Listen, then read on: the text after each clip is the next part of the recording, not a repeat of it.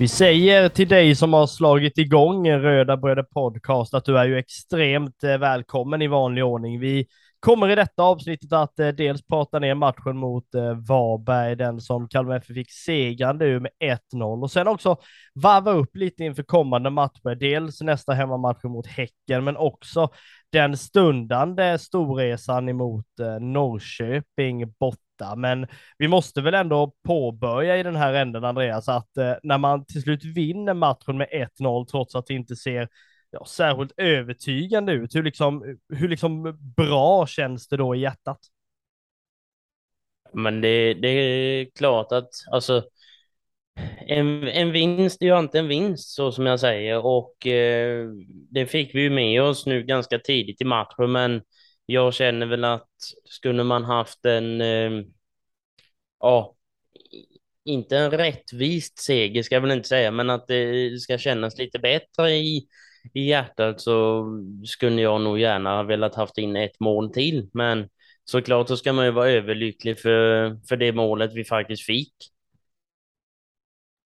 Ja, men det ska man ju vara. Samtidigt kan man väl vara extra positiv och säga då att vi som har haft rätt tur med självmål under denna säsongen och vi vi efterlyste ju att eh, laget skulle göra sitt egna mål i den här matchen och det gjorde man ju mycket riktigt med genom eh, Sebastian Nanasi. Första målet i Kalmar FF, det känns ju som att han trivs rätt bra. Jo, men det tycker jag. Det ser ju så ut både när han spelar och eh, ja, men i, i intervjuer och så. Eh, sen har han ju varit väldigt klar med att eh, Malmö är nästa destination när säsongen är slut, men sånt där hoppas vi väl att han ändå ska känna att han, ja men det, det, det är här han ska stanna.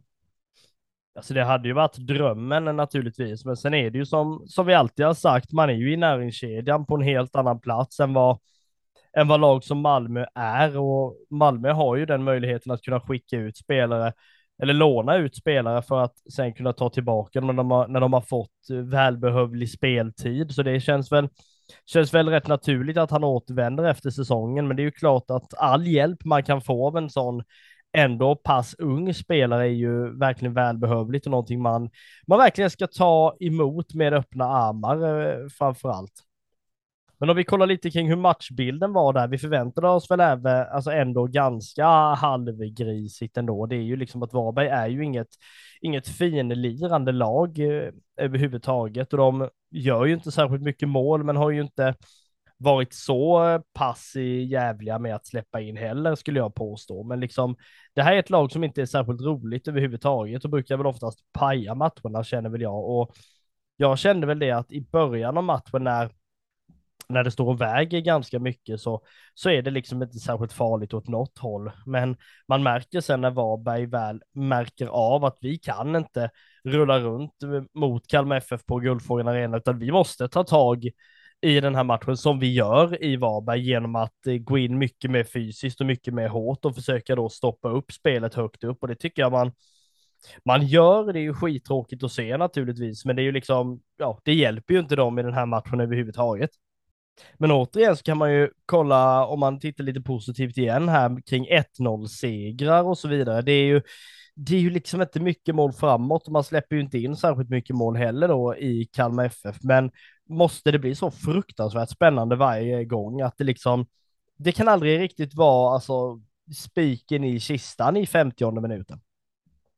Men det är väl lite det jag tycker är ja, men, tjusningen med just fotbollen. Eh, ja, det är ju många sporter som det är, det är att man sitter på nerverna i stora delar av matchen, men det, det är det jag tycker är, ja men det, man får matchen levande, att ja men det kan hända saker och ting hela tiden. Och resultatet är inte avgjort förrän matchen är slut och då, alltså egentligen är ju de matcherna när man tar en tidig ledning och sen helt plötsligt ska man bara spänna tillbaka till, till målvakten och, och försvara ja, försvara det här målet och liksom inte våga ta sig framåt och testa göra ett till.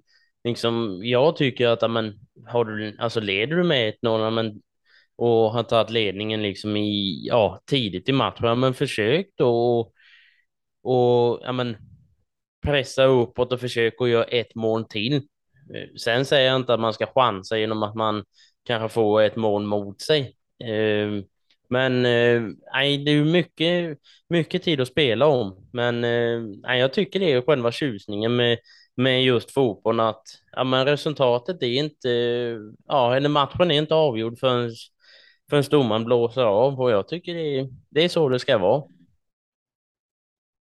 Ja, men jag håller verkligen med om det och det är väl det som Rydström påpekar i omklädningsrummet efter matchen med att man är lite småbesvikna fortfarande, även att man har vunnit med 1-0. Dels kanske för att det är tabellmässigt mycket sämre motstånd och man har inte haft superlätt mot dem under denna säsongen, men samtidigt också att man man vet att man kan så mycket mer och den här matchen ska ju inte sluta med 1-0, liksom det är ju bara så. Men sen finns det ju liksom omständigheter som gör att det inte blir mer än 1-0 och sådär. Och det är ju som du säger, tre poäng är ju alltid tre poäng, så att det är klart man, man ska vara nöjd med det. Men känner vi oss ändå så här rätt så tillfreds med att vi har allsvenskans bästa målvakt som nu också tangerar första platsen i antalet eh, hållna nollor där Ricardo nu går upp på 10 hållna nollor den här säsongen. Det är ju briljant.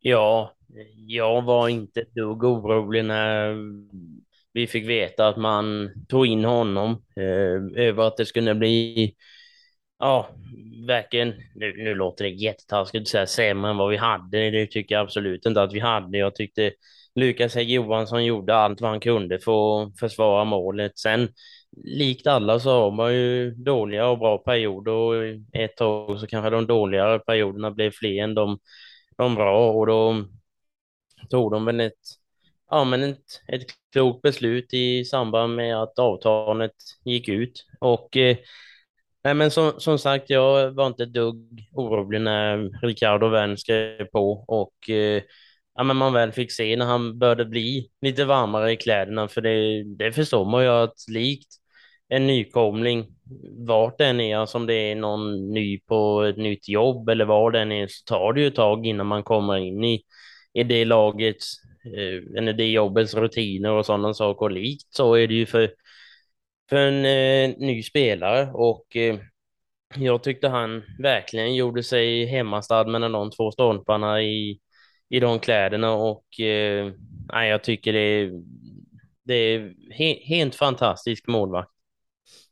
Ja, så man var inte, alltså vad ska man säga, man var inte orolig när han skrev på. Man visste ju var han ändå kom ifrån och det här var ju en spelare med med alltså lång erfarenhet kring, ja men ändå ganska stora liksom ligor och så vidare. Så att det här är ju inte något, någonting man kanske satt i kaffet i halsen för, men att han liksom, när han väl presterar på det sättet som han gör så blir man ju extra glad och det känns som att han inte behöver ta i särskilt mycket liksom. Det är inte så att det är ens nära någon gång att det går åt skogen, utan det känns så fruktansvärt stabilt och även om även, även där så känns det som att han kan ställa rätt höga krav på liksom sina, sin backlinje också. Jag menar, det är ändå någon situation där en spelare får skjuta utifrån i Varberg, men han, han väljer att gallskrika det liksom att tänk nu. Så här, låt dem inte komma fram här överhuvudtaget. Och jag menar, det, det visar ju bara på en, men på en stor vilja med att man liksom, man är inte nöjd överhuvudtaget. Sen eh, är det väl som vi har sagt att liksom spela mot, mot Varberg på hemmaplan, egentligen ska det ju bara bli men, en vinst i, i den kolumnen, men samtidigt är det ju inte det lättaste heller. Vi har ju märkt att vissa lag eh, som är bättre än, än vad vi är har man jättelätt för i, i liksom spelet, medan de mindre och lite sämre lagen har man inte haft jättelätt för. Så att det, man vet ju inte riktigt vad man ska förvänta sig under de här matcherna heller. Nej, så är det ju verkligen. Och sen det var ju en situation i, i denna matchen när ja, Ricardo fick det lite hett om öronen när han dribblade tillbaka bollen och nästan dribblade in den i mål. Eh, men nej, som där var återigen, det är klart att då blev jag nog lite, lite nervös när, ja, när bollen kom egentligen så fri mot målet. Men sen fick man tänka till lite och tänka vem det är som verkligen stod i, i mellan stolparna och sen rätt vad det var så var ju bollen borta och den liksom incidenten var, var glömd. Och eh, jag tycker det, ska man prata om lyckade nyförvärv så tycker jag att i alla fall denna säsongen har man lyckats riktigt bra med de, eh, de vi har fått in och både eh, alltså renodlade utifrån och sen som har blivit som ersättare för Eh, de spelarna som valde att gå vidare och eh, och inte tala om att, eh, ja, du sa eh, en av Sveriges bästa målvakt, en allsvenskans bästa målvakt, så det här är ju, jag tror inte de har lyckats så här bra någon gång tidigare. Nej, men det känns inte så. Och jag menar, det, nu vet man inte vad hans nästa steg är heller. Liksom. Det kan ju vara, naturligtvis är det väl så att andra klubbar runt om i världen tittar på en, en sån här målvakt. Eh, just för hur extremt stabil han har visat sig vara. Men samtidigt så kommer det ju bli ja, men väldigt intressant att följa nu de sista matcherna här i sista tredjedelen av allsvenskan och se ja, men kommer det här hålla i sig på något sätt? Och jag tycker inte det är någonting som talar för att det, det inte kommer göra det. Vi eh, går väl in i ett av segmenten vi brukar ha när vi pratar ner matcher och det är ju matchens tre stjärnor.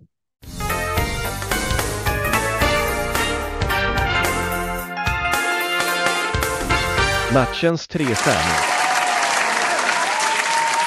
Vi delar ut en stjärna, vi delar ut två, vi delar ut tre. Det är så vi brukar göra i den här podden och vi har väl valt att lägga en stjärna i den här matchen till Lars Sätra. Det här är en spelare som väldigt sällan gör misstag och jag tycker att han är en stor bidragande orsak till att den här matchen eh, slutar 1-0 till Kalmar FF. Han liksom styr och ställer i backlinjen på ett, alltså på ett sätt som egentligen bara bara osar självsäkerhet. Så att det här är inga konstigheter att han ska in på denna listan.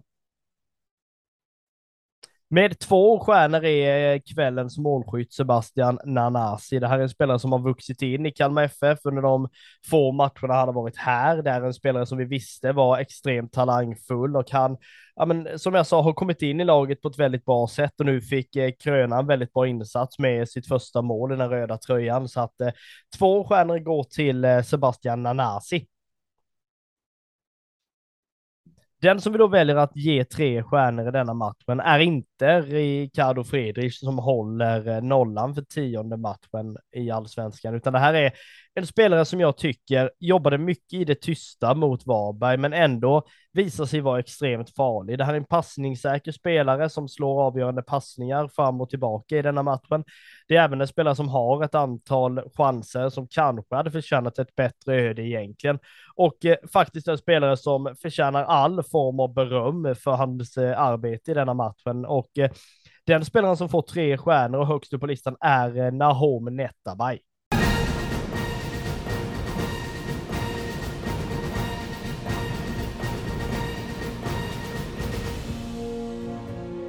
Vi väljer väl att bli lite frågande istället eh, kring den här matchen och då gå in på matchens frågetecken. Det har ju höjts en del röster kring varför det har blivit så mycket fler måndagsmatcher av de som tidigare var lagda på helgen.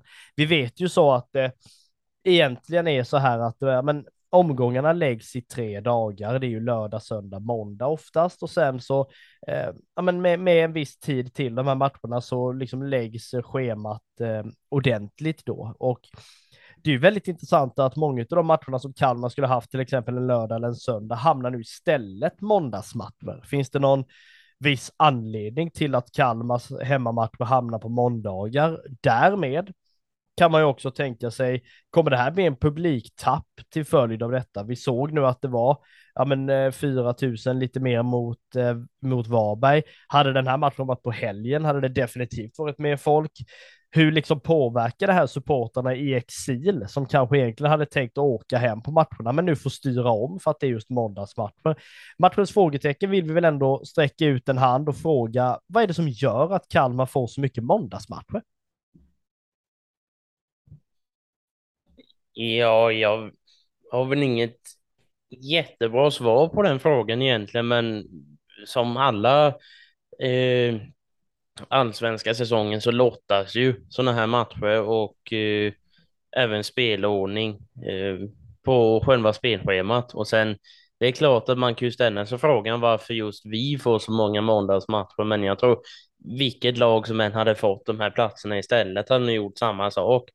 Eh, så ska jag vara riktigt ärlig så tror jag nog inte att det har något riktigt alltså, samband på det viset. Utan jag tror bara att lottningen har blivit så och sen får man väl hoppas att nästa, nästa säsong blir, ja, att vi får fler matcher, alltså bättre dagar. För som sagt, jag, jag själv tycker att matcher, ja men åtminstone mitt i veckan tycker jag ju egentligen inte är ja, men är det bästa med tanke på publiksynpunkt. Alltså matchen spelas ju i alla fall, men jag tycker det vill man eftersträva att få ja, men, ganska fynda läktare så ska man ju försöka hålla det på eh, lördagar eller, eller söndagar, åtminstone vid rimliga tider, alltså mitt, mitt på dagen. Så att vårt starkaste tips egentligen till de som bestämmer det är att ge oss, ge oss fler matcher på helgen.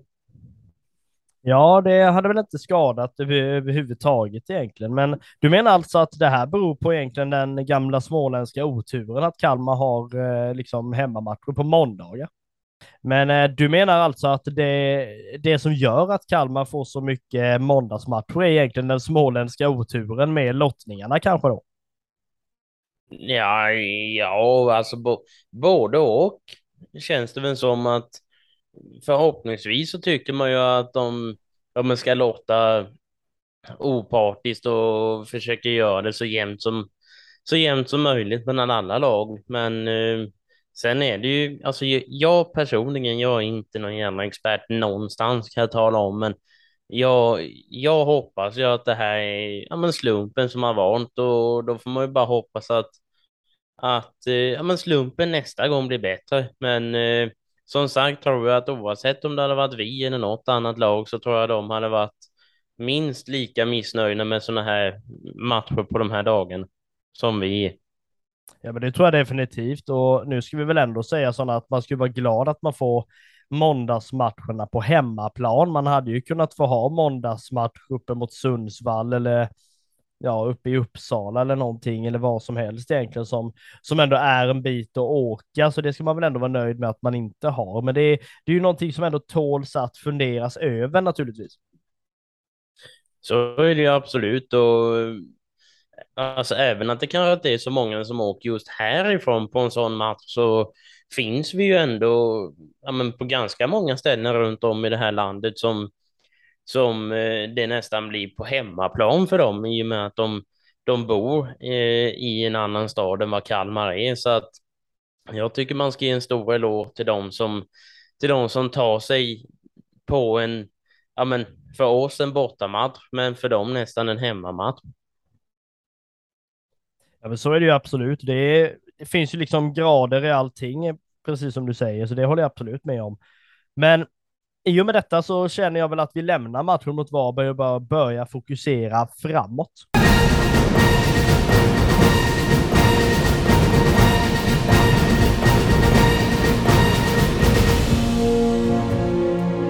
Mm. Röda Bröder vill eh, slå ett eh, stort slag för eh, våran shop som vi har. Den finns på Spreadshop och heter ju Röda Bröder Shop om man söker på Google tror jag.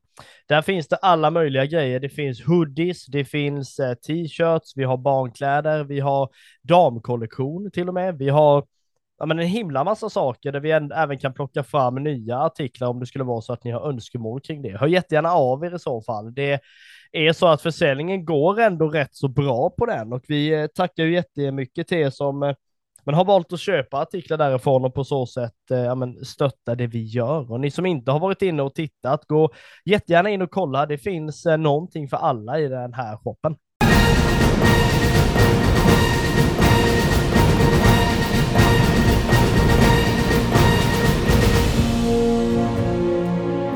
Eh, Kommande motståndare för Kalmar FF spelas också på en måndag och på Guldfågeln Arena, hör och häpna. Det är ju serieledande BK Häcken med eh, tränare Per-Mattias Högmo i spetsen. Det här är ett lag som har ja, men en väldigt bra form. Pratar vi om att lag har svårt att göra mål så är ju det inte någonting som Häcken har. De har ju väldigt, väldigt, alltså under väldigt många år ska jag säga, haft lätt att göra mål och det sprutar ju verkligen in mål på hissingen, framför allt ifrån allas våran eh, fantasyspelare Alexander Jeremejeff som nu har skickat in 21 bollar. Ja, det är inte dålig dans och han står ju egentligen till, ja men vad jag tycker till stor del varför de, eh, varför de just ligger där de ligger. Och alltså, ska jag vara sån så tycker jag att det är kul att eh, ja, men ett annat lag än de som man oftast räknar ska vara högst eller åtminstone slåss om guldet har, har vant att kliva upp där. Så att på det, på det sättet så ser man det ja, men, lite positivt. Sen om man ska se det negativt så blir det ju desto svårare motstånd för oss. Ja, nej, men verkligen. Det här är ju en spelare som verkligen har fått proppen ur kan man ju säga. Dels att kunna göra 21 mål eh, på de här 21 matcherna som har varit. Och sen framför allt, han gör ju mål på allt. Det här är en nickspelare, en spelare som eh, skjuter in bollarna, en spelare som skickar in straffar till höger och vänster, så att han är ju verkligen en guldgosse där framme. Och eh, det är ju inte så konstigt i det läget att eh, Häcken gick segrande ur förra matchen mot Kalmar FF med 3-1 på, eh, på Bravida Arena då på hissingen och eh, vi väljer väl att se fokusspelaren i Jeremejeff till den här matchen. Han tar ju mer eller mindre all fokus och det gör han väl med rätta också nu. Eh, dels för att han har stått för 21 mål på 21 matcher, det är väl lätt att det blir så då. Eh, sen är det väl också så att man inte får lägga allt för stort fokus på den här spelaren heller, för det är ju fortfarande nio andra utespelare som ändå ja, men, eh, kan skicka in bollar också naturligtvis. Framför allt en spelare som vi kommer komma in på alldeles strax. Så att det är ju min åsikt är väl att man inte ska lägga all för stor vikt just på Jeremejeff för denna matchen. Nej, men så, så tycker jag verkligen också. Det, precis som du säger så är ju ja, men BK Häcken ett lag med många duktiga spelare så att det, ja, förhoppningsvis så tar han ett kliv tillbaka i denna matchen. Sen vet jag ju mig själv att det skulle han ju andra göra, men eh, jag tror ändå att eh, ja, han, han, skulle nog kunna släppa fram no, alltså några andra nu eh, denna matchen i så fall.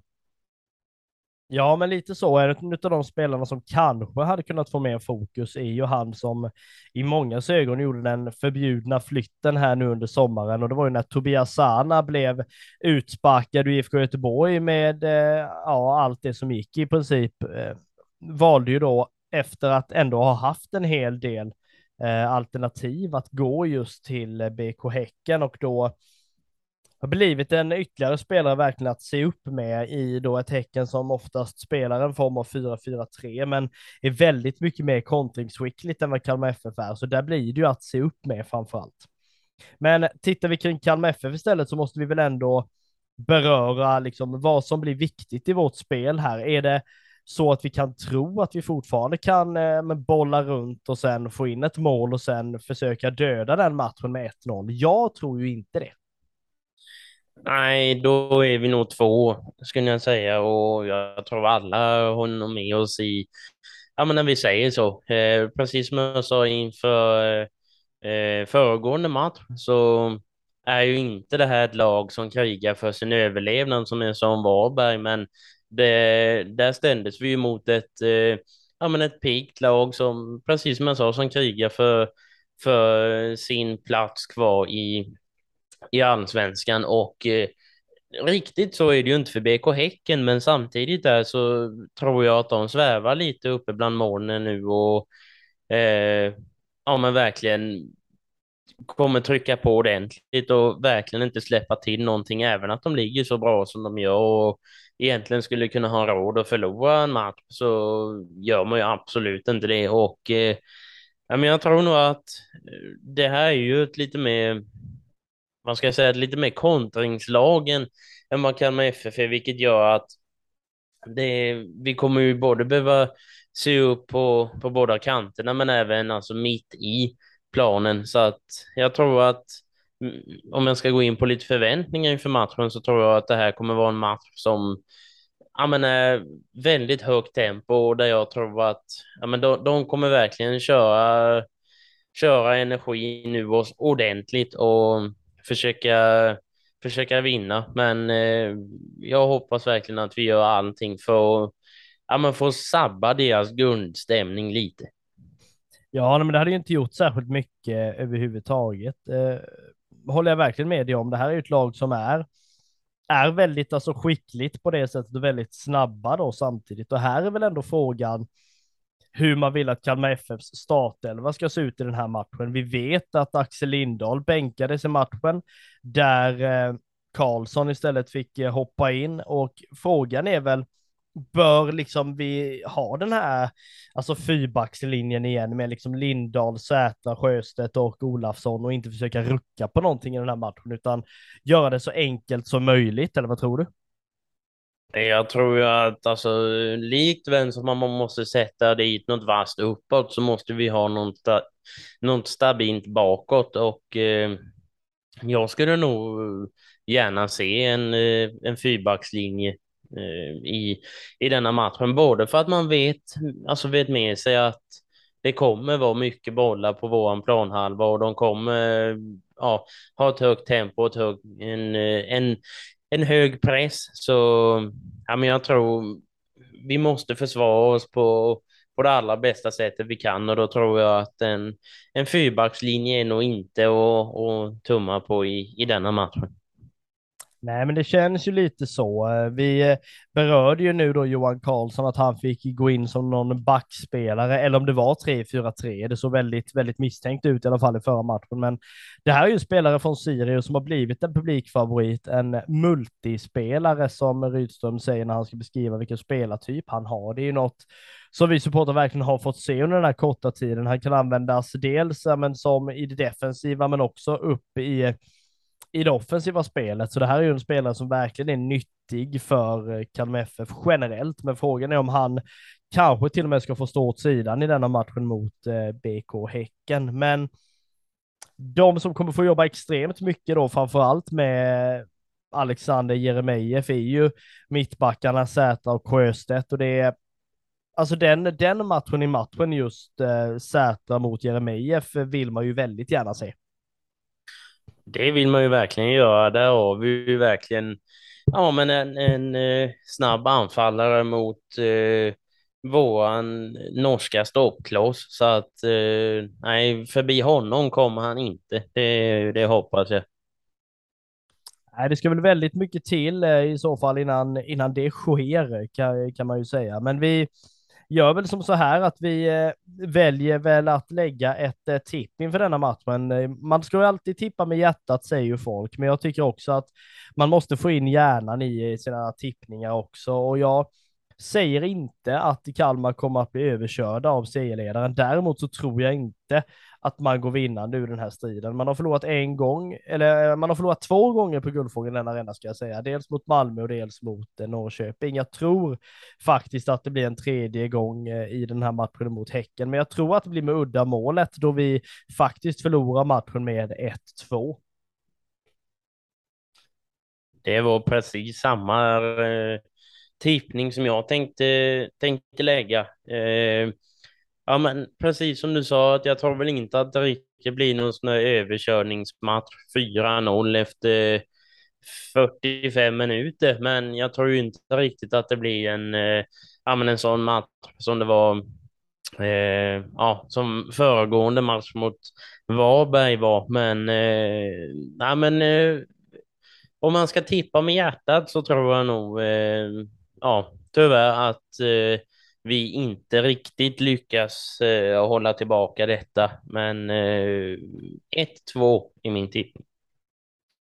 Ja, men då är vi inte helt eh, ute och cyklar någon av oss känns det som. Eh, några som absolut inte är ute och cyklar om vi ska köra den övergången är ju de som har bokat in sig till resan mot IFK Norrköping. Eh, det är redan två bussar fulla inför denna matchen, men eh, Kalmar FFSU, har, eller KFFSU har ju valt att eh, ställa fram en tredje buss där man även nu har fått in bokningar. Så att vi kan väl göra som så här att vi nu, eh, vad det nu är, tio dagar innan eh, den matchen i alla fall får hoppas att vi får en tredje buss.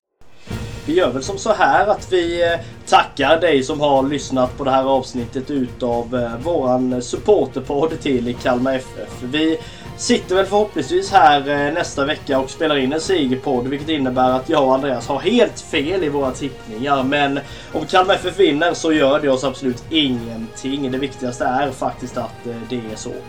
Vi eh, tackar dig så mycket som har lyssnat på det här avsnittet. Vi är Röda Bröder Podcast, en supporterpodd om Smålands stolthet.